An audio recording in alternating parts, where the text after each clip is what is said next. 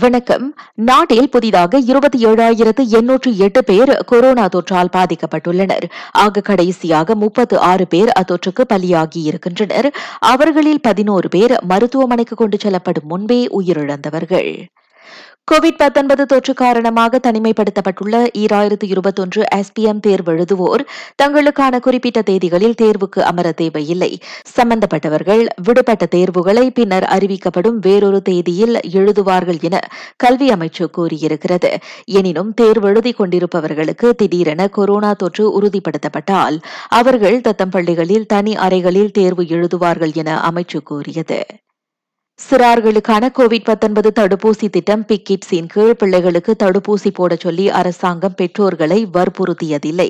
தங்களது பிள்ளைகளுக்கு தடுப்பூசி போடுவதற்கு பெற்றோர்களுக்கு தேர்வு வழங்கப்பட்டிருப்பதாக பிரதமர் கூறியிருக்கின்றார். பிக்கிட்ஸ் வாயிலாக கோவிட் 19 தடுப்பூசியை பெற அரசாங்கம் சிறார்களை வற்புறுத்துவதாக சில பெற்றோர்கள் கருதுவது குறித்து தத்துஸ்ரீ இஸ்மாயில் சப்ரியாக்கோ பேசினார். இதற்கு முன் முதல் தடுப்பூசி கொண்டுவரப்பட்ட போது இப்படிதான் பலர் அதனை போட்டுக்கொள்ள மறுத்தனர். ஆனால் அதன் பிறகு மக்கள் தாங்களாகவே முன்வந்து தடுப்பூசி போட்டுக்கொண்டனர் என்றார் அவர்.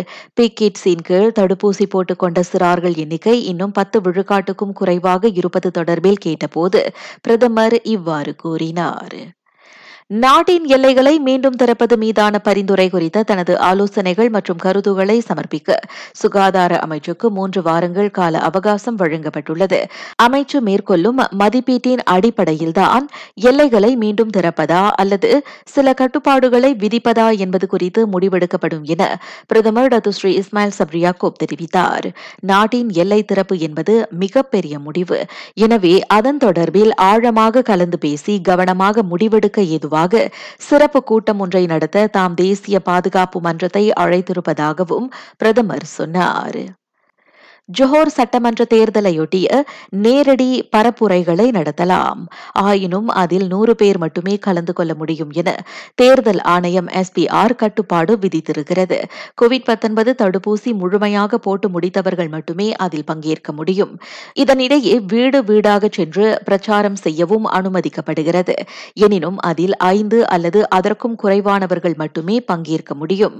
தேர்தல் பரப்புரைக்காக வீடு வீடாக செல்லும் போது சம்பந்தப்பட்ட வீட்டிற்குள் நுழைய அனுமதி கிடையாது. தேர்தல் பரப்புரைகளை ஏற்பாடு செய்யும் தரப்பு பிடிஆர்எம்மிடம் பெர்மிட்டுக்கு விண்ணப்பிக்க வேண்டும். அப்பரப்புரைகள் இரவு பத்து மணிக்குள் தலா இரண்டு மணி நேரங்களுக்கு மட்டுமே நடத்த முடியும் என்று எஸ்ஓபியையும் எஸ்பிஆர் விதித்திருக்கிறது. நான் சௌரியம்மாள் ராயப்பன். வணக்கம்.